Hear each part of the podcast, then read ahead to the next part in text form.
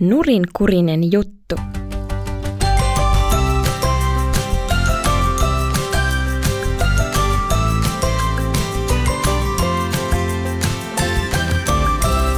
Donkey Body. Tämä on Donkey Body, podcast, jossa tehdään oivalluksia elämästä Raamatun ja Donkkilehden äärellä. Mun nimi on Iida, mahtava kun oot kuulolla. Nurinkurinen juttu. Hei, haluaisitko olla sellainen johtaja, joka määräisi itselleen kivoja asioita? Mitä sulle tulee mieleen sanoista johtaja tai hallitsija? Luulenpa, että moni ajattelee johtajan olevan tyyppi, joka antaa määräyksiä oman mielensä mukaan ja jota muut tottelee. Olisiko sinusta mukavaa olla sellainen?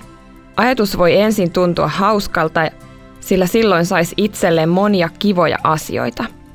Mutta jos ajattelet tarkemmin, asia ei ehkä olekaan niin yksinkertainen. Tykätäänkö sellaisesta johtajasta, joka haluaa hyvää vain itselleen? Entä haluaisitko sinä itse totella sellaista johtajaa? Raamatussa Matteuksen evankeliumissa luvussa 20 sanotaan näin. Joka tahtoo teidän joukossanne tulla suureksi, se olkoon toisten palvelija. Ja joka tahtoo tulla teidän joukossanne ensimmäiseksi, se olkoon toisten orja. Jeesus opetti, että suurin ja kunnioitettavin ei olekaan se, jota kaikki muut joutuvat tottelemaan, vaan se, joka palvelee muita. Jeesus ei pelkästään opettanut niin, vaan hän näytti itse siitä myös esimerkin. Jeesus on juuri sellainen johtaja, joka halusi palvella muita.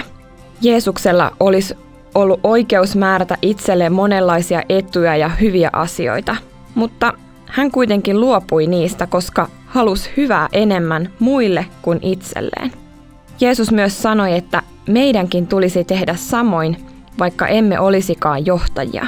Se ei varmasti aina ole helppoa, mutta kun palvelemme muita ja teemme muille kivoja asioita, meidän kanssamme on varmasti hyvä olla ja elää. Siitä saamme itsellemmekin iloa ja hyvän mielen. Rukoillaan. Rakas Jeesus, sinä näytit minulle esimerkin siitä, että kannattaisi tehdä hyvää muille. Se on usein vaikeeta. Autathan minua siinä. Aamen. Ja sitten kysymys. Millaisen johtajan määräyksiä tuntuu hyvältä totella?